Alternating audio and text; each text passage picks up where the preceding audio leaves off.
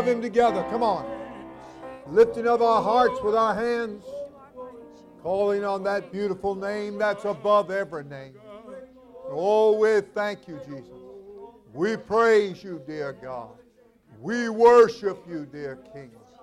Thou art God, and thou art great, and thou art mighty. We thank you, Lord. We bless you, Holy Father. You are mighty and great and divine. Thank you, Lord.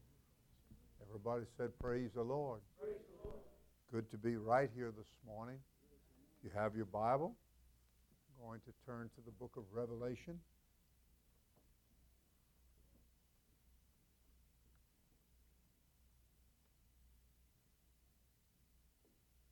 All right. Book of Revelation.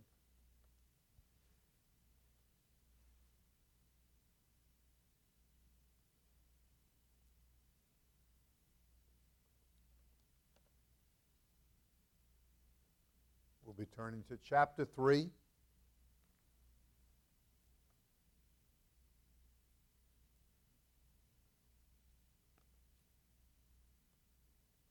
Revelation chapter 3, I'm going to begin with verse 7.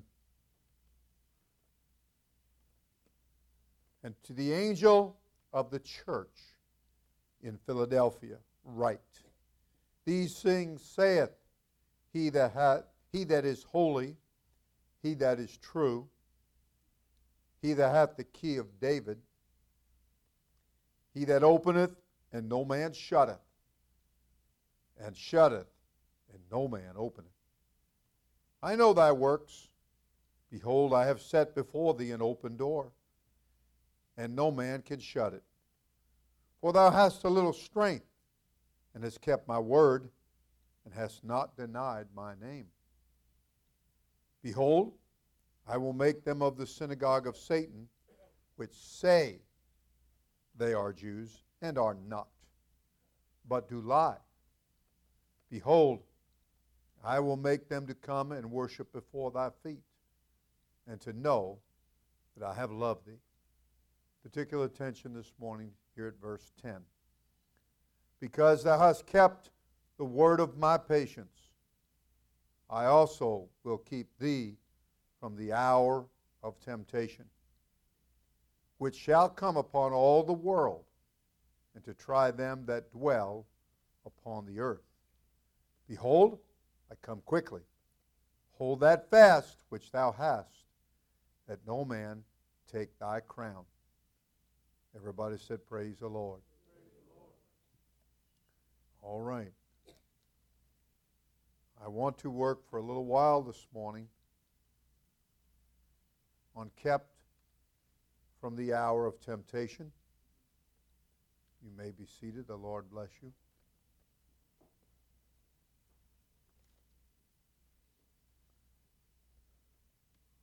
I'm going to read to you and draw your attention to the Apostle Paul and how that he had continually recounted his conversion to truth, how he came from the law to grace, for as it is written, the law came by Moses, and that's what everybody pretty much was living under Jewish wives, and the time came when the fullness of time was come. Then Jesus came, made of a woman under the law, to redeem them that were under the law. And so grace came by Jesus Christ. And he brought the new covenant, the new will, the New Testament. There was a fulfilling of the old by the new. That which would have been very incomplete was now completed. And we are, of course, the Bible teaches, made complete in Him. And so, very important for us to see the depth of commitment that takes place here with the Apostle Paul. He did say he was a Pharisee. He did say he was of a certain tribe. He did bring out that he was brought up in the city of Tarshish, no mean city, and that at the feet of Gamaliel, which was a teacher and a doctor of the law of great reputation, or no small reputation. So he had a first rate education. And as he told one individual later, that he was a Roman citizen, and the soldier, the captain, said to him, With a great sum of money obtained I this. Paul said, Yeah, well, I was freeborn. And so, giving some background, the Apostle Paul had quite a resume, and he did say that he was exceedingly zealous, more so than those of his peers. And yet, in all of this, even being a blasphemer, even causing others to blaspheme, holding the garments, raiment of them that went about to stone men and women, boys and girls that were followers of this way, this truth, this message. They were believers of Jesus Christ. They were baptized in the name of Jesus Christ. They were filled with the gift of the Holy Ghost. And Paul was stopped in his tracks on the way to the city of Damascus, where he intended to throw more people in jail, kill more people, being so zealous for something and that God was not backing up, that God had moved on from, that Paul, with all of his learning and all of his teaching, all that he had learned from a child up, was now fighting, was now confused about, and yet felt so self righteous about his position. And uh,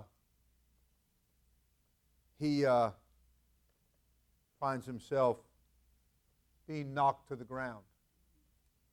That a, a great light had come from heaven and put him on his face, if you please even took away his natural sight.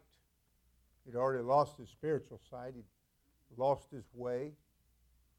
He was fighting man of God, truth of God, will of God.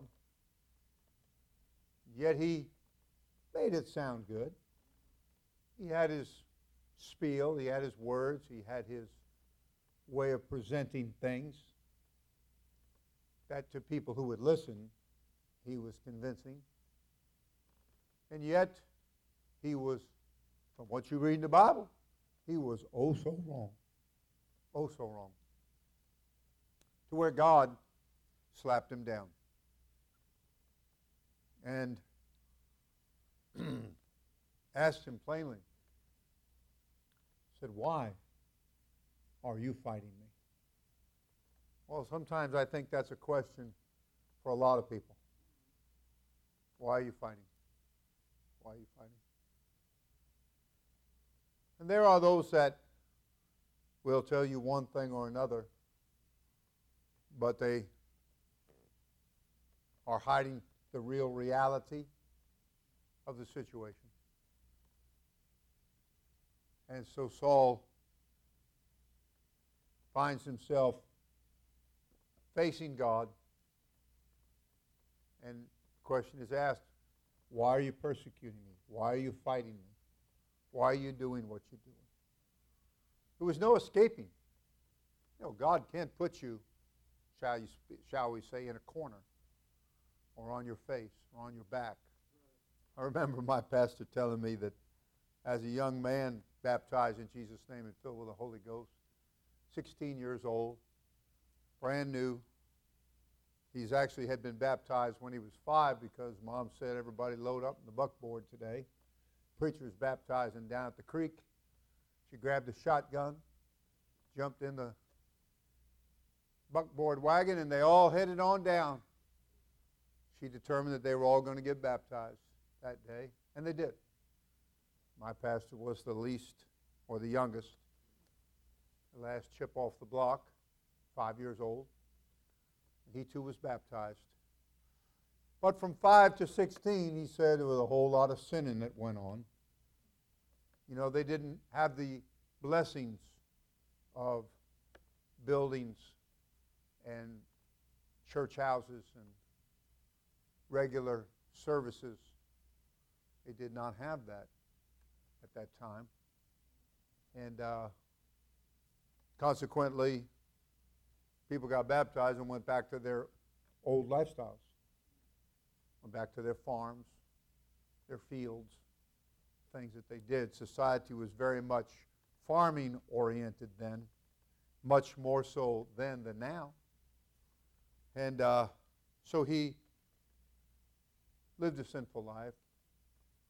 And uh, the time came, though, that that uh, God dealt with him and in answer to many prayers that were prayed. And uh, there was a family that the mom and the dad and the kids would pray and live for God under pretty harsh, extreme circumstances. And they would remain faithful. Their commitment was deep. Their roots were down deep. And they they got word that Henry Dunn, at 16 years of age, had been baptized with the Holy Ghost and fire. and the dad exclaimed and said, Oh, he said, that's such good news. He said, We've been praying for that devil a long time. so God threw the devil out, brought my pastor into the church, called him to preach that very night, gave him a vision of what his ministry would be. And uh, he went about to do the work of God. He told me he felt like a somebody that was turned loose in the forest with a pea shooter. That's how remote. He said you had to walk 20 miles one way no such thing as paved roads, to go to a prayer meeting, cottage prayer meeting, get some fellowship. And uh, he said he, he uh, got pretty discouraged. 16 year old young man, feeling very isolated. And uh, so that day came, and he said, I quit. Well, all idea is that God's ears perked out when he heard that declaration. And uh, as he began to quit and back away from the calling and his commitment and the, that which he was called to do and be a part of. And, and he uh, found himself like the Apostle Paul found himself on his back, found himself sick and laid up in the bed, and uh, there he lay. And uh, they reported that he probably had contacted scarlet fever, burning up with fever for several weeks. And uh, all his hair fell out. Beautiful head of black hair. Must have been the Indian in the family. His mother was part Indian. And uh, so he heard the voice of the Lord laying there in the bed. Said, uh, Had enough? and he said, I believe so.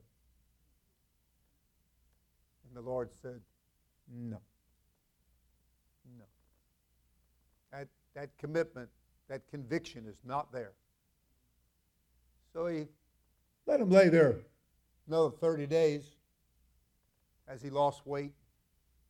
As I said, all his hair fell out and uh, burning up with fever. But the Lord healed him. The Lord healed him. And uh, got his commitment renewed, deepened. He never did quit again. Over 60 years, never did quit again. Went on to have a tremendous Holy Ghost ministry. Built churches all over different states, including Florida. Somebody said anything that was done and accomplished as worthwhile in, Florida was because of Brother Dunn. And, uh, you know, after 60 years of commitment, deep commitment, well, it's time for the Lord to take him on, and he did. He did. Not before he didn't let him lie in state for about 11 weeks. So men who'd run their mouths and had fought and said so many hateful things would have time to come by and space to repent. Tell Brother Dunn how sorry they were. 11 weeks. 11 weeks. then came that day when his wife, Sister Dunn, only woman he'd ever known, she uh, came into the little room, and he, having been smitten with a stroke, couldn't speak, and uh, that side of his body not working. As you know, if it hits the left side of your brain, the right side's not going to work. And so, but he was able to motion with his hand. Went like that. Telling her, I'm going. Time to go. And he did. Fell asleep. Difference being the angels came, carried him away. You know, you want to not fear death because your commitment's been tried, tested, and proven. Told you about the Apostle Paul, the book of Acts. We often call about, talk about that 2020 vision, Acts chapter 20 and verse 20. Paul said, And how I kept back nothing that was profitable unto you, but have showed you and have taught you publicly and from house to house testifying both to the Jews and also to the Greeks, in other words, to the whole world. Repentance toward God and faith toward our Lord Jesus Christ. And he said, And now behold, I go bound in the Spirit unto Jerusalem, not knowing the things that shall befall me there, except or save that the Holy Ghost witnesseth in every city, saying, that bonds and afflictions abide me. Even a prophet had come through the church at Jerusalem, where Paul had determined to return to, to be there for the feast of Pentecost, like a conference to worship. And how that a prophet by the name of Agabus had been sent by God to warn the Apostle Paul, whom he took Paul's belt, a leather belt, wrapped it around his arms, his, tw- his wrists, and around his ankles, and said, So shall they do at Jerusalem to the man whose this leather belt belongs to. Well, everybody knew it was Paul's. and Paul knew that everywhere he went, the Holy Ghost was witnessing over and over again that there's trouble awaiting him when he got to Jerusalem. And yet, his commitment was so deep. He was so determined. And so, the Bible said very plainly that as Paul continued on his journey and bringing the word of the Lord to the body of Christ, that he got among a group of the church family. Bible said right after the prophet Agabus had said what he did and how that Paul would be delivered into the hands of the Gentiles. They said when he heard these things, when we heard these things, he said both we and they of that place besought him, besought Paul, not to go up to Jerusalem. Verse 13 Then Paul answered, What mean ye to weep and to break mine heart? For I am ready not only to be bound, but also to die at Jerusalem for the name of the Lord Jesus Christ. And when he would not be persuaded, we ceased, saying, The will of the Lord be done. Deep commitment. For us to realize this time in which we're living. Very different from when my pastor first came into church. A lot of persecution in the early days against being baptized in Jesus' name, receiving the gift of the Holy Ghost with the initial sign or token of receiving the gift of the Holy Ghost would be speaking with other tongues or languages as the Spirit of God gives the utterance. I speak to you in a tongue right now, but it's as I give the utterance from my knowledge. But it's a whole different story when somebody's filled with the gift of the Holy Ghost. Because it's Jesus sending forth his Spirit into your heart. Because he recognizes that you're believing in your heart on him. And so he fills your believing heart with his Spirit. And that's when you will begin to confess with your mouth because he speaks through you. And he gives you the ability to speak in another language as his spirit gives the utterance. Not a language that you know, not a language that you have knowledge of. It's a language that is unbeknownst to you. They would tell about a dear old sister. She was from Europe, from Hungary. She was Hungarian. And she was on a bus in Miami, and she felt led to get off the bus. When she did, and the bus pulled away across the street, was a tent. And she felt drawn to go across the street to the tent. And as she was approaching, she could hear. She heard a voice speaking in her native language, the Hungarian tongue or Hungarian language. And she got so excited. Here she was in America. Everything was foreign and strange. And to hear somebody speaking her native tongue or native language was very, very encouraging and exciting. And she ran and she saw the woman with her hands up speaking in Hungarian. and she ran up to the woman and hugged her and began to rattle off and excitedly in the Hungarian tongue. And the woman that was praying dropped her hands and looked at her bewildered. And she didn't know what the woman was saying. And the woman couldn't understand because she had just been speaking her native language.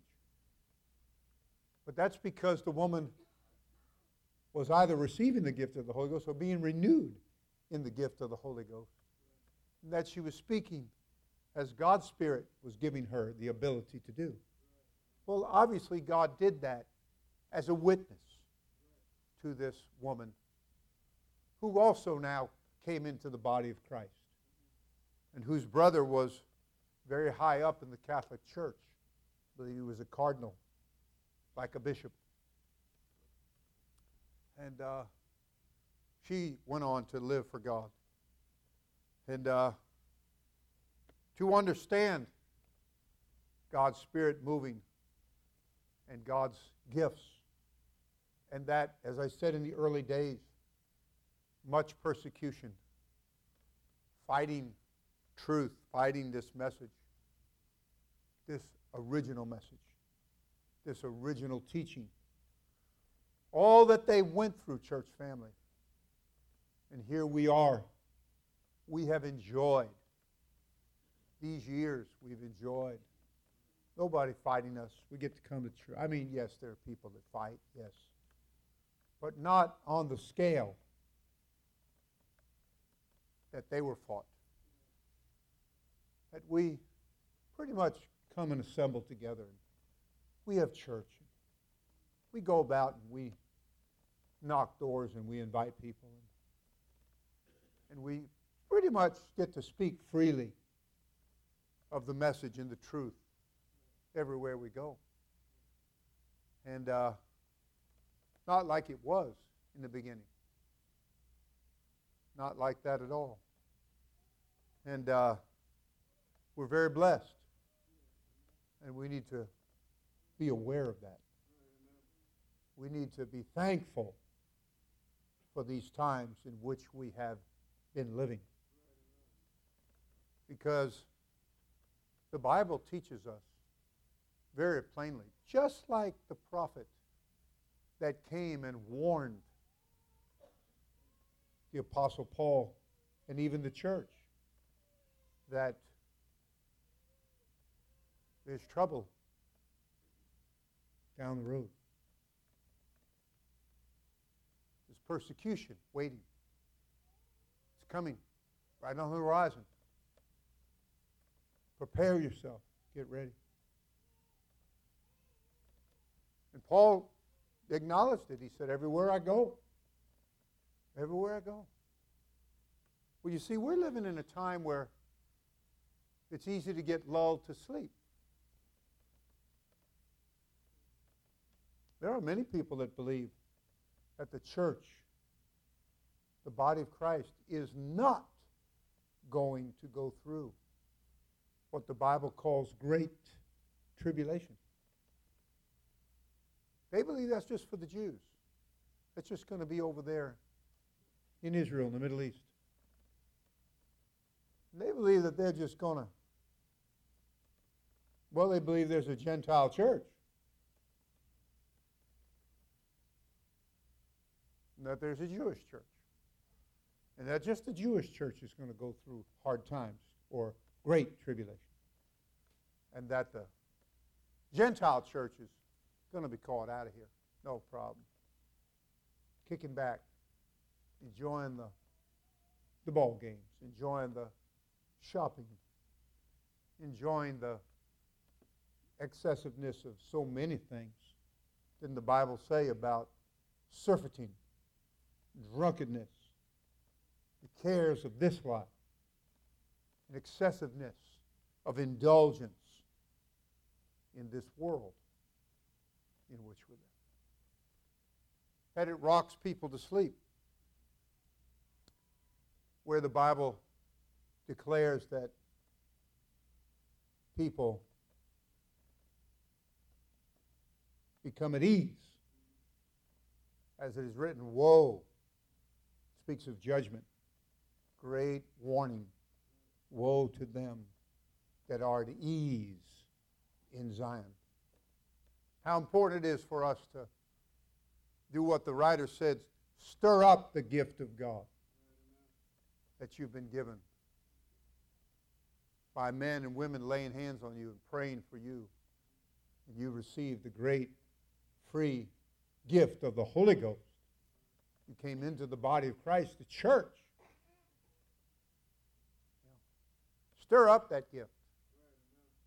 Add to your faith with all diligence. Grow in grace and knowledge. Fight the good fight of faith. Get involved and stay involved in the work of God. I mean, you could become a gamer. You could constantly sit for hours front of a screen. Or you could become a mall rat. Constantly just go to the mall. Comb the stores and the I remember as a young man I went into the city. For us it was just a quick little train ride or a 15 if the traffic wasn't bad, a 15 minute drive on the expressway. Come from the island to the city, go through the Midtown Tunnel, pay you a little toll. And there lay New York City, Manhattan in front of you. And, and uh, I remember telling somebody, I said, Wow, look at that. There's a store and big sign said, Sale! The individual laughed, said, Man, that sign's 20 years old. Boy, was I green, huh? Oh, yeah. Well, you know, I'm saying. You can get caught up in a lot of things. And the world is vying for your attention. The devil works through any kind of everything. And, and you're silly enough to think that's new. Well, the little game may be new, or the little store may be new, the item may be new, the fashion may be new, but it's the same old, same old. It's the same old, same. Anything to distract you, anything to get you excited about anything and everything except what the church is doing, what Jesus' business is. Isn't that what it was written? I must be about my Father's business. They sought him. Where were you? Why have you dealt with us this way? Where have you been? He said, I, have got to be about my Father's business. I'm, I'm involved with the church. That's where I'm at. That's where I'm at. If you want to find me, look at the church. I'll be there. I remember I had the Lord gave me a job working at a bank, and it was it was a good job. We had struggled and came into church, and I was working a bunch of odd jobs to make ends meet and uh, very excited about what the Holy Ghost, what God was doing in our lives. It was brand new. It was all new to us. And the Lord gave me this job and even supplied a ride down to it and a ride back every day because it was downtown Miami. And uh, we were in a building program. And I remember the day when my boss was a woman and she was crying. And uh, she had gotten foreknowledge that I was being fired, and she was all upset about it. And I wasn't upset at all. I just said, don't worry about it. She didn't have the blessed assurance that I had. She didn't have the gift of the Holy Ghost. She didn't have a clean, clear conscience, and I knew I didn't do anything wrong. I certainly didn't do what they were accusing me of doing. And they had no proof of anything, they just figured that's what happened.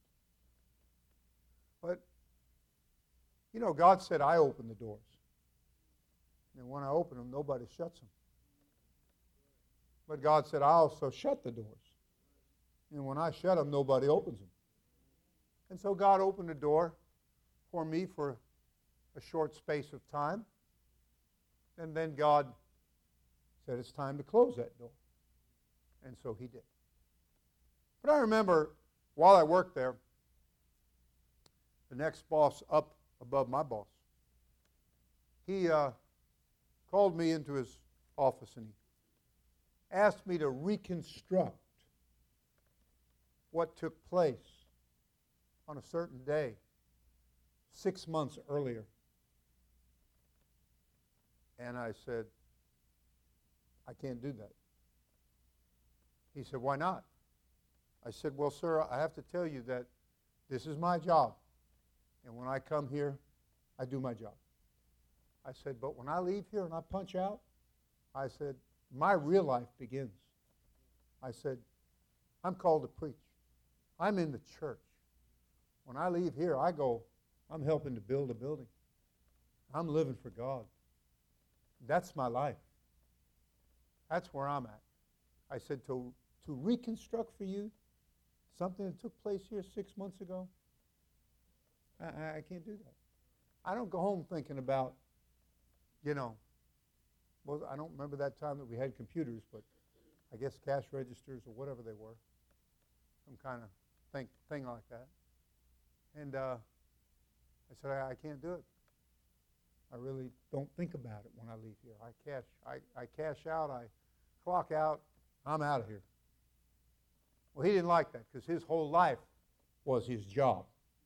Well, you know what, church family? Our whole lives aren't our jobs. We're thankful that God gives us a job.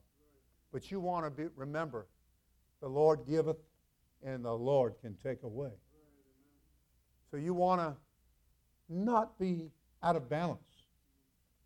You want to remember who gives you what you have life and strength and good health, your job, your family, your blessings.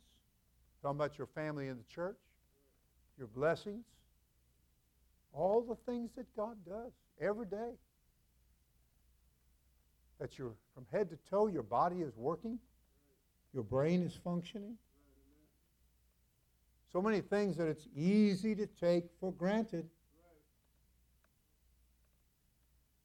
But you know, if you're praying and you're talking to God, and you're going to give God thanks. You're going to give Him thanks that the electrical system is working, and the muscular system is working, and that the chemistry is working. The organs of your body, especially your vital organs, are working. You give Him thanks. You give Him praise. You don't just take it for granted. And Paul said, I'm not only ready to be bound. He didn't say what he said lightly, church family. He meant it. He said, I'm, I'm ready to die. Well, we can vocalize that on a daily basis. How ready are you to die to your flesh? How ready are you to die to the things that your flesh wants to do and that the enemy wants to allure your flesh to do, tempt your flesh to do, to get involved with, to drift to the right, drift to the left, God forbid, go backwards. Of course, I realize, I know Nobody backslides anymore. Nobody goes backwards. They just change churches. That's how they get away from it. They just change congregations. That's all. Just look for a porter who opens the door, says, Come over here. The only rule is we have no rules. You can do this and do that and do the other, and you can go to heaven like that.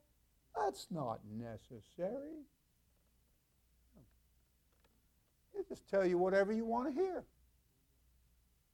Just come over here. The gate's open. But Paul said, I'm ready to die. He could have gone a lot of directions. He could have gone a lot of places. He could have, he could have bailed out. He could have backed up. But he said in one place, I have coveted no man's gold, silver, or houses. I have not. He said, I'm sold out. I'm not living for this world. My life is hid with Christ in God. That's my life. This is it. I came to that altar. I threw up my heart with my hands, and God baptized me with the Holy Ghost and fire. My whole life changed for the good. Everything came together. The Apostle Paul, laying at an altar in a burning hot desert, fighting, fighting. And a light shines from heaven brighter than the noonday sun. You might want to think about how bright that is. And, uh, you know, there were young men and probably women in the early 60s and 70s that got caught up in the drug culture and the hippie world. That's what God saved me out of, and my wife. And uh, I remember a young man taking acid, LSD. Came and stood on the church house steps and was staring at the sun like it's out there today, bright. Just staring at it with his hands up, eyes wide open, staring at the sun. Now, you're not going to do that too long, but you're going to go blind. And I remember talking to him. I remember trying to, you know, get him to stop and come into church and what have you. But he was convinced what he was doing was right. His mind, like another guy that took LSD and thought he was a coat hanger, went in a closet and hung himself. A lot of people thought they were doing the right thing. It said in the Bible and used the terminology that people did things of their own selves. It wasn't God. It wasn't God's will. It wasn't God's direction. What they were doing was wrong. But of course, they wouldn't listen to the pastor. They wouldn't listen to leadership. They wouldn't submit to the Word of God. Submitting to leadership, proving and showing that you're able to be pastored, is training, teaching, readying you for what the Spirit said to the church at Philadelphia, the congregation, through the pastor, through the messenger, through the angel. You read them, and I read it to you again. Listen closely. To the angel of the church in Philadelphia, write, These things saith he that is holy, he that is true. There's nothing false about our God, church family. He that hath the key of David, he that openeth and no man shutteth, and shutteth and no man openeth. He said, I know thy works. You can't fool God. It's been said you can fool some of the people some of the time, but you can't fool all the people all the time. Well, you can never fool God. He said, I know thy works. He said, Look, I have set before thee an open door. Now, God's saying, I've given you an open door. Let's go through it. And no man can shut it. For thou hast a little strength, and hast kept my word, and hast not denied my name. Behold, I will make them of the synagogue of Satan, which say they are Jews, which say they're a part of the church, which say a lot of talk. He said, but they're lying. He said, Look, I will make them to come and worship before thy feet, and to know that I have loved thee. Verse 10 Because thou hast kept the word of my patience, I also will keep thee from the hour of temptation, which shall come upon all the world, and to try them that dwell upon the earth. He said, Behold, I come quickly. Church family, I am telling you that there is a universal hour of temptation. It's not going to be to one group of people over there in Israel. It's just Bible's teaching. It's worldwide, universal. The whole system is, is in the throes of upheaval right now. There are countries that they don't have enough to eat. There's no money. Recently, one country told their citizens that they were going to have to give up 40% of the money that they had in the bank. That it was being taken from them. So if you had $100, you now only had 60. They were taking $40 out of that 100. If it was $1,000, you just had to subtract $400. And you can do the math from there. Yeah. People were in uproar, but there was nothing they could do about it. Nothing. How do you think it was in the Great Depression in 1929? When, and my pastor lived through that. When people went to the bank, the door was locked. Couldn't get in. You could see the staff in there, but you couldn't get in. And the line built all the way down the street. People wanted to get to their money, needing to buy groceries, needing to different needs in their lives. They couldn't get to their money. The whole thing went into a Great Depression. There's an awful lot of worldwide starvation right now. There's an awful lot of countries that are, I'm telling you, in great turmoil. And uh, many things are being orchestrated on purpose. Manipulation is going on. I have an article, I've told you before, from the 70s. I still have it. And it's so funny because it was called Electronic Money Coming Soon. Well, boy, we're past that, aren't we? Yeah, we're way past that. We're in 2016. And uh, electronic money has been here for quite a while. And uh, everything more and more computerized. Number system. Told you.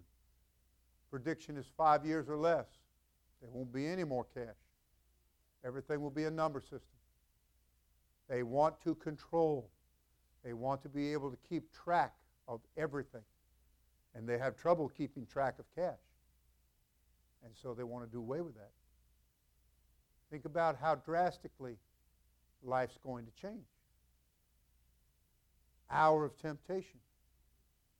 What do you do when from year to year our government, the IRS, changes the rules? And your tax man, or you get online, maybe you do it yourself, and they are telling you how it is this year, what you can, how you have to file, and what you can claim and what you can't claim, and what the amounts are, and the deductions are, and so on and so forth. What the rules are, and they change very often from year to year. What do you do? You call somebody up, say, I don't like that. I'm not doing that. Let me know how you come out. From behind the bars they put you in. Let me know. Let me know. You call me and I'll, I'll bring a box of cookies. Help you out. My wife always tells me if I drive too fast, she said, You're going to get a ticket, you're going to put you in jail. And she said, And I'm not going to bring you any cookies. That's when I start whimpering. and I have to slow down a little bit so she won't be so nervous. But uh, I am saying to you that Jesus told the church at Philadelphia, he said, I'm going to keep you from the hour of temptation. Church family, they're going to want to put a something like a chip under your skin of your right hand. They're going to want to put under your skin of your forehead something like a chip. And that it's going to have your whole history. It's going to have your medical history. It's going to have your financial history. It's going to tell how much credit you have with the World Bank. You know, how much you can, when you go to the grocery store and you slide your hand either under a scanner or put your head in front of a little scanner and, and it's going to automatically deduct. Automatically deduct. They're going to know where you're at every second. They're doing a pretty good job with that with the vehicles, aren't they? Somewhere in that engine or electrical system is a something like a chip. Then they track. You know, things they've been doing for a long time and perfecting for a long time. More and more and more. And little credit cards. Those old credit cards, they don't work anymore. You have to get the one with a chip in it. Now the machines are changed. You got they have new machines, and you have to put a credit card in it that has the chip, and it reads the chip. Conditioning.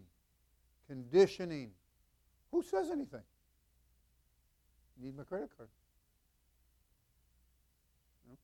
I remember when I, I wouldn't do it. I, I wouldn't. They sent me American Express sent me new card, telling me you know throw the old card away. Well, I threw the new card away and I kept the old card. But pretty soon they told me your old card's not going to work. You're going to go use it, and it's not going to work, Mr. Feld. And I'm thinking, okay, okay, okay. Well, I'm not too worried about it because that's not under my skin. So I think we have a very strong hint and indicator where we have to draw the line. But there's this thing called unbelief. Just like I told you. There are churches that believe Acts 2.38, one God, all over. And they do not believe that the church, the body of Christ, is going to go through tribulation. They don't believe that. So when it comes, they're not going to believe it. They're not going. They're going to say, "No, that's not it. That's not it." And they're going to explain it away. They're going to join the chorus of the whole religious world that is going to be singing the same song. That's not the Antichrist. Bible said in Second Thessalonians that when they, he said, you, I, you have no need for me to write unto you of the times of the seasons. He said, for you yourselves know perfectly well. And he went on down through the teachings, all about the Antichrist. And he made it crystal clear. When they say peace and safety, then cometh destruction. Like a woman with child when travail hits. Yeah. yeah when that pain comes in, it's get out of the way. get out of the way. Where's Sister Thomas? Get out of the way. There's a baby about to be born. You didn't know we had a Dr. Thomas in the, in the congregation, did you? She delivers babies all the time. Oh, yeah. Everybody said, Praise the Lord. Give God a big hand. Yes, sir. Brother, if you'll get me Second Thessalonians 2. Yeah. He said, You don't have any need for me to, to write. He said, You should be awake. You should be awake. You should be, again, you can read the, the weather from the way the sky looks. You know, you could tell when a big old storm is approaching or when fair weather is forecast. He said, but you're not discerning the signs of the times. You're not paying attention. You could find yourself lulled to sleep. You could find yourself, ah, everything's just fine.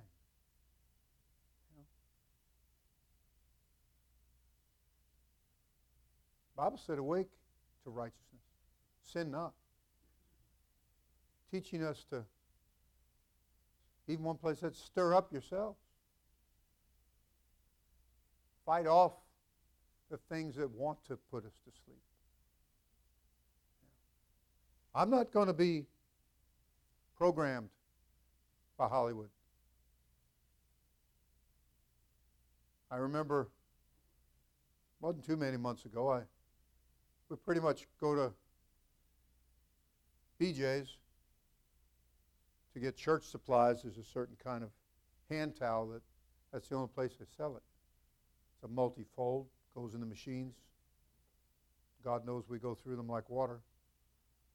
And so I was walking in. I usually let the boss go in first, and I'll sit in the car and read my Bible a little bit. Let her get, you know, she's got to go each and every aisle.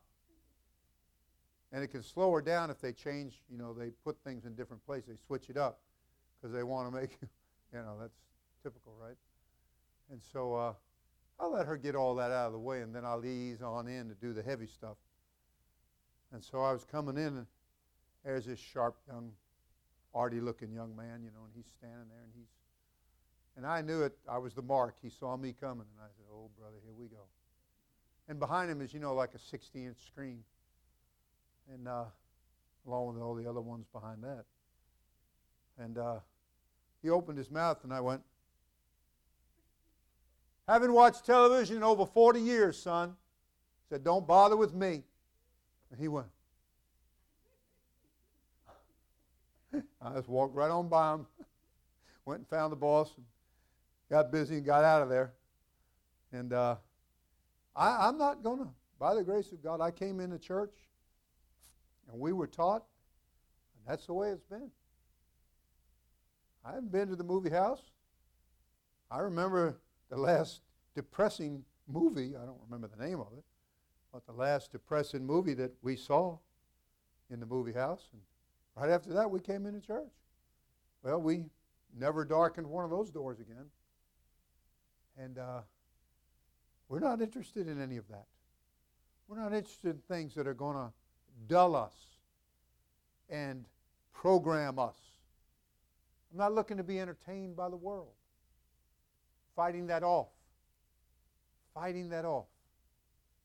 I'm going to try to be content with a newspaper.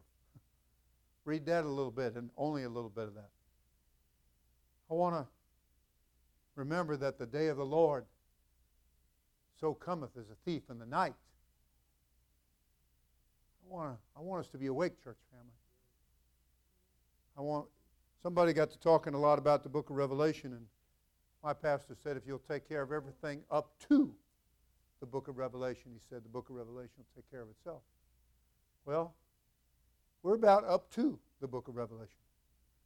We're living in these times when we're seeing things fulfilled every day we draw closer and closer to things that Jesus taught us in Matthew 24, and Mark 13, and Luke 21, and in the book of Revelation, and Daniel, and other places here and there. We, uh, in our subject matter study. And we need to, we need to realize somebody's going to live through that in the name of the church. Remember, it said, when he comes as a thief in the night for the church, when he returns with the voice of the archangel and the trump of God, and the dead in Christ will rise first. Those that are in the grave, those that died in Jesus, many of whom we've buried right from this church family. And, uh, and then he said, and we which are alive and remain there's going to be a church that's alive and operating and functioning and preaching and teaching when that first resurrection, commonly referred to as the rapture, takes place. We're going to join them to meet the Lord in the air, and so shall we ever be. Dear old Sister Cannon was given a dream by the Lord. She was laying in the bed, she said, and she just saw herself leaving her body and going up. Oh, yeah. It's going to be a reality. It's going to be a reality. So whether we wake or whether we sleep, there's not going to be a, a stopping from that event. The Lord said, I'm coming. I'm coming as a thief in the night. He said, so watch and pray lest you get pulled away by the wrong crowd, lest you're listening to the wrong words, seeing the wrong things, getting programmed to believe in a lot of things that are fake and phony. Please read, brother, beginning with verse 1 of 2 Thessalonians chapter 2, if you would.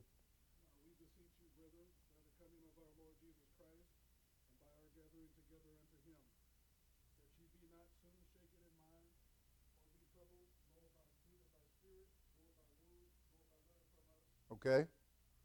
Hold, hold for a minute. Now, he's setting the tone here, church friends, introducing his subject. He's telling you about the day of the Lord, the coming of the Lord. That's what this whole chapter is going to be about. Okay? And he's saying, don't get deceived. Because he's saying, even to the point that there were those that were just like people counterfeit money. There are those that were writing letters and trying to pass them off as epistles from the apostles. Okay? Revelation said, those that say they're apostles, those that say they're of the church. Okay? All right, read on. Thank you.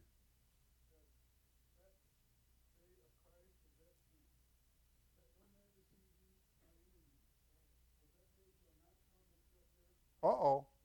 That day is not coming. He's going to give you two things now.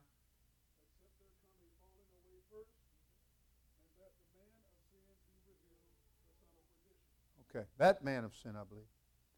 That man of sin be revealed. The son of perdition. Listen. This is what the Antichrist is going to do.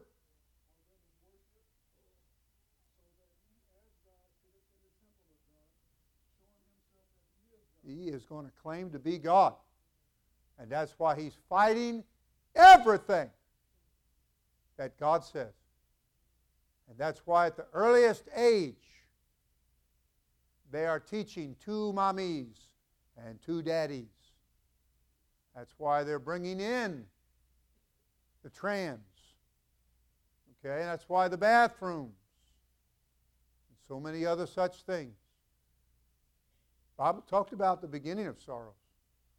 Well, brother, we're, we're certainly coming to that threshold. Worldwide, we're coming to that place. And many, many things I'm trying to tell you are orchestrated. There are many that believe what took place in New York City at the Twin Towers was orchestrated, if you can believe that. And that they rationalize for the greater good. Yeah. Yeah. They want to bring in a system. I have long believed and taught this church family that what took place in Cuba, I believe was alive, allowed. I believe it was orchestrated. I believe it was a model. I believe they wanted to study it on how to take over a country. Step by step. I believe that. And you know good and well they could have gone down there and slapped the snot out of old Mr. Castro anytime they wanted to. But they allowed it. They wanted it. They wanted to study it. And they took children from the earliest. They took the older generation, especially those that were educated, and they put them in jail or they killed them. And they brought up a new generation and those that were willing to work with their system. It was We've been told by people who escaped that they would, students, young lady that was a, she was a dental hygienist, and her family lived on a farm.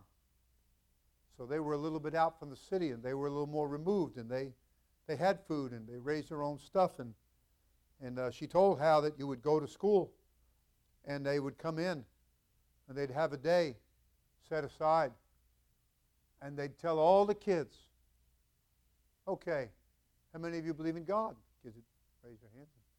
It's all right. We want you to pray right now and ask God for whatever it is you want. And so all the kids bow their heads. The kids being kids, I want a bicycle, or I want this, one, you know. And then they'd finish praying. They'd say, "Okay, where is it?" Mm, there was nothing. And so they said, okay, now we want you to pray to Castro. And so they would pray.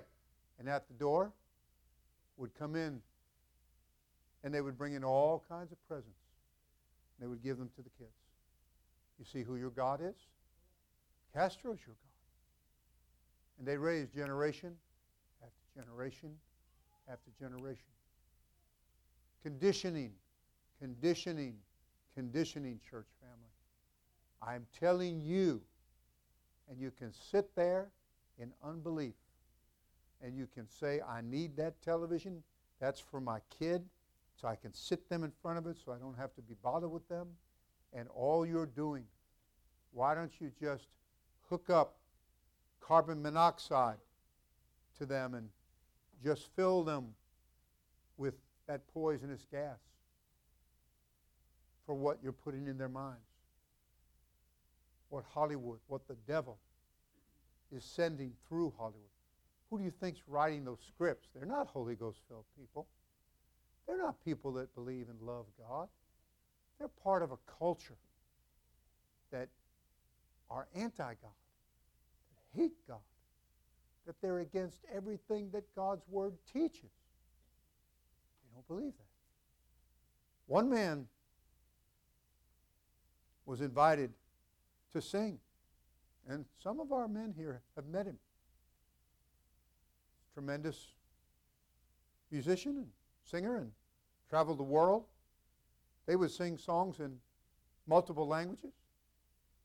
And uh, he was invited to the White House and to sing, to perform. And he gave some of his testimony. And he told how that he had been delivered from homosexuality. And the president got up behind him and said, I don't believe that. Said, I don't believe that. See, this world doesn't believe there's anything to be delivered from. They think that's okay. And you don't dare criticize that any more than the trans. Right? That they're doing wholesale. They're taking babies, growing up, five and six years old and saying, Do you want to be a girl today? You want to be a boy today? Oh, yeah.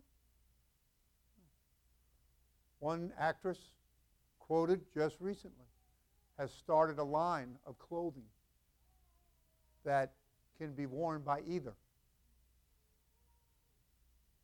Well, that doesn't sound so new to me because I remember when they were on the unisex kick. I remember that. So it's just things escalate. More and more conditioning, church family. More and more that the church and its teachings and its beliefs, beliefs in God's word, beliefs in God's way. Hear, O Israel, the Lord thy God is one. And that you're to teach that to your children. Every day, waking up, every day, going to sleep. You're to teach that, teach that, teach that. And uh, but I tell you, they're against these things, and they're going to fight these things, and they're more and more bringing greater pressure to bear. Read on, please.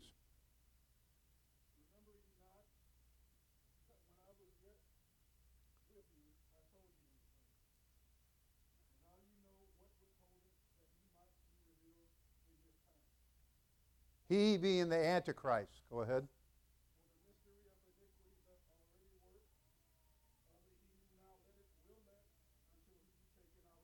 And therein lies a verse that we all need the revelation on. Please note the word letteth. Only he who now letteth will let. Well, it reminds me of the preacher that had the scripture where God said, I'll work. Who will let it? He was going to preach, and God said, Don't do it. He's like, Huh? He said, Don't preach that. And he's like, Why not? God said, Because you're going to preach it wrong. Because the word let there does, doesn't mean what it normally would mean. It means stop. God said, I'll work. Who will stop it? Who will resist it? Who will fight it? Only he who now let it. only he who now resisteth will resist until, no, until he be taken out of the way. Okay, go ahead. Yes.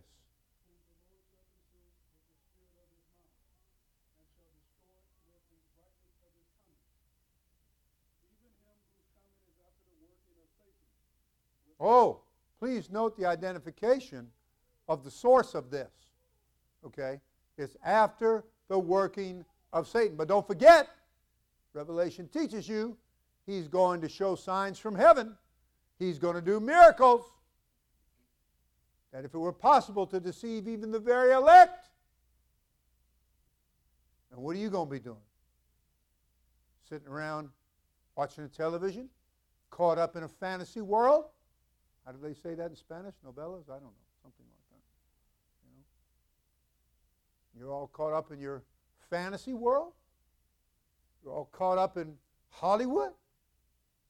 And right outside your, your door, you've got the spirit of Antichrist that's building momentum and bringing in a system that's going to change things and going to tell you, you come get that chip and you go say, I'm just like I did about my credit card. I, I ain't doing it. They said, fine, just remember your old one's not going to work. Oh. Hmm. Then I'm going to leave home without it, aren't I? not supposed to do that. So what are you going to do, church family? When you're faced, and if I'm still alive when this happens, and I'm telling you, that's the mark of the beast. This is it then you're going to be faced with belief or unbelief. And there's going to be many, the Bible said in Daniel, that were of understanding, meaning that they have Acts 2.38. They either understand, they have the understanding that they're going to fall. And in doing so, they're going to try others, test others. But Jesus said, I'll keep you. I'll keep you from the hour of temptation. Can keep you from that. I can protect you from that. He said, I'll never leave you. I'll never forsake you. I'm going to be there for my church when the Antichrist, that wicked one, that man of sin, makes his appearance and does it in such deceptive ways.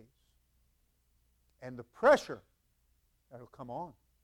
How deep does our commitment need to be? And they're all falling all over Paul. They're crying, they're weeping. They don't want him to go to Jerusalem where it's certain that he's facing death. He's following his Lord, who on his way to Jerusalem, they called out and said, Come over here. But Jesus made it clear I'm not, I'm not going right or left. I'm going to Jerusalem. I'm giving my life on that cross. It's appointed unto me to do so. If I don't do it, the scriptures won't be fulfilled. The church won't be birthed. The Holy Ghost won't be poured out. There's so much riding on me being obedient, me obeying and believing. Realize that you're you may be a small part, but you're not insignificant, church family. You're a part of the body of Christ. And that there's a big overall plan. So Jesus went on through. Paul went on through. Many men and women persevered and went on through in spite of the consequences. They didn't look at the consequences. They realized to depart and be with Christ is far better. They weren't worried about it. And you and I could quite possibly be among that last generation, that overall number of people that are going to live through the hour of temptation. I think that's enough, my brother. Time is out. But the whole chapter, if you read it, it's telling you about the Antichrist, telling you about how he's going to deceive. It's going to be important that you do like the backslid girl did that one day out of the clear blue sent flowers and card at our door quite unexpectedly. Doorbell rang, and I guess, I don't know if a delivery person or they did it and they left. I don't know. But she told Senior Sitzfeld, she said, I, I haven't forgotten one lesson, not one Sunday school lesson that you taught me. I want to be a part of the church. I want to do what the book said over and over to remember. Remember. Call to remembrance. Stir up your pure mind by way of remembrance. The Lord said, I'm going to keep you. Hang in with me. Don't quit. Don't follow quitters. People that just have a a lot of things to say. Don't do that. Don't do that. Don't give ear. You want to give ear? Give ear to the Holy Ghost. He that hath an ear, let him hear what the Spirit hath to say to them that are listening. He's talking. He's talking. And that's going to be an hour of temptation for the whole world. You know, they used to quote Shakespeare, you know, to be or not to be. That is the question, right? I used to teach on radio to drug or not to drug. It was, an art, it was a, a radio program about not doing drugs. I'd take questions live. So my thing to you is to take the mark or not to take the mark. It's Going to take commitment when you're told that you won't be able to buy anything, nothing, without that mark. You got cash. You know, Germany went through that. You could have had a dump truck load of what their currency was called marks. You could have had a dump truck load of marks. They weren't worth a penny, nothing. They were of no value, oblivious value in their day of depression. Yeah. Whole economy collapsed. Collapsed. And they were one of the wealthiest economies at that time. Collapsed. We are living in times, church family. And we, we need to see what's on the horizon. And we need to examine, all of us, the depth of our commitment. Shall we stand? Let's take a moment this morning. Let's lift our hearts with our hands heavenward and our eyes with respect to God. Father God, forgive us. Forgive us, O Lord, of every sin, every iniquity, every relaxation, every decline from your great word. Help us, God. Help us to find a new and a fresh depth of commitment. That we would be ready to die for the name of the Lord Jesus Christ. On a daily basis, that we would die to our flesh, that we die to our will, to doing it our way. Please help us, God. Please help us, God, to draw the line, to stand, to stand. Won't you help us, Jesus? Oh, great God, I give you praise and glory and honor. And I thank you for the truth of God, the message of God, the glory of God. And everybody said, Praise the Lord. And everybody said, Come on, brother. I almost forgot you. The old habit started to kick in. So let's just get ready. Everybody say, God bless the offering. God bless the offering. In Jesus' name. Jesus' name. Thank you, Lord.